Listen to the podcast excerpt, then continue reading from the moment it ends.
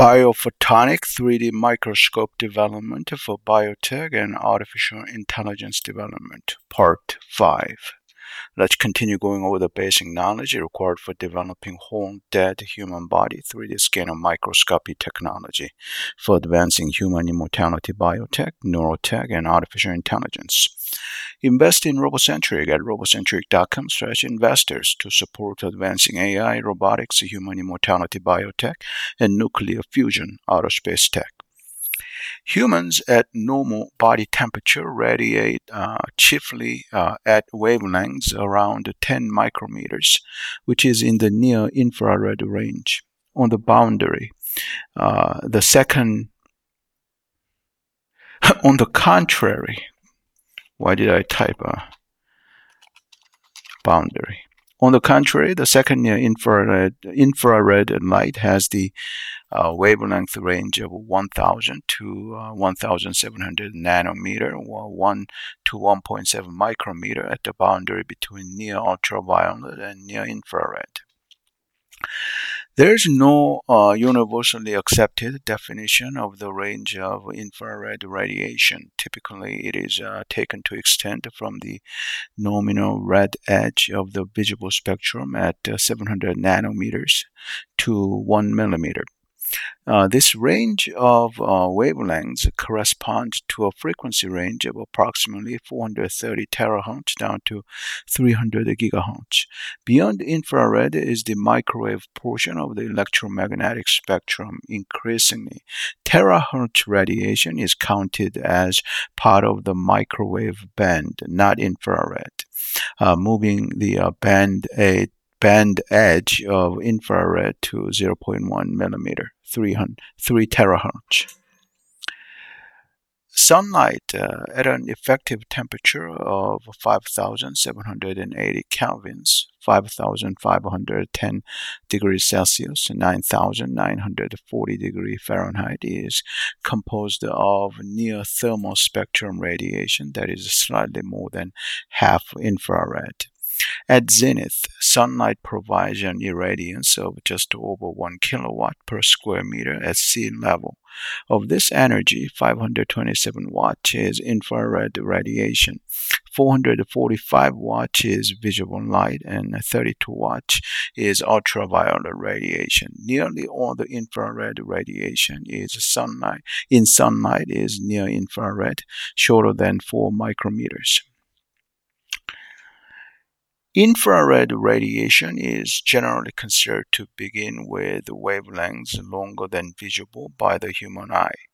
However, there is no hard wavelength limit to what is visible as the eye's sensitivity decreases rapidly but smoothly for wavelengths exceeding about uh, 700 nanometer. Therefore, wavelengths just longer than that can be seen if they are sufficiently bright, though they, they may still be classified as infrared according to usual definitions.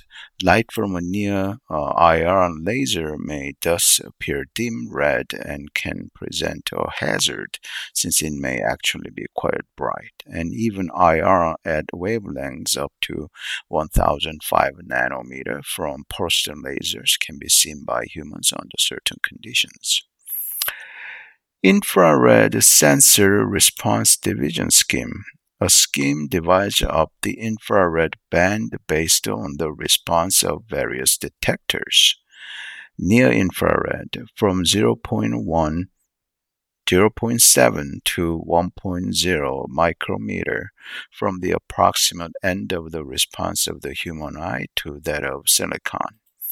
Shortwave infrared 1.023 micrometer from the cutoff of silicon to that of the MWIR atmospheric window. INGAAS covers to about 1.8 micrometer. The less sensitive lead salts cover this region. Cryogenically cooled MCT detectors can cover the region of 1.0 to 2.5 micrometer. Mid-wave infrared, 3 to 5 micrometer, defined by the atmospheric window and covered by indium antimonide. Uh, INSB and mercury cadmium telluride HGCDT and partially by lead selenide PBSE. Long wave infrared 8 to 12 or 7 to 14 micrometer. This is the atmospheric window covered by Hg, CDT, and microbolometers. Very long wave infrared VLWIR 12 to about 30 micrometer covered by doped silicon. Near infrared is the region closest in wavelength to the radiation detectable by the human eye. Mid and far infrared are progressively further from the visible spectrum. Other definitions follow different physical mechanisms, emission peaks versus bench, water absorption, and the newest to follow technical reasons. The common silicon detectors are sensitive to about 1050 nanometer, while INGAAS sensitivity starts around 950 nanometer and ends between 1700 and 2600 nanometer, depending on the specific configuration.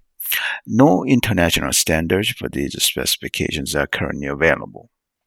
I'll continue in part 6.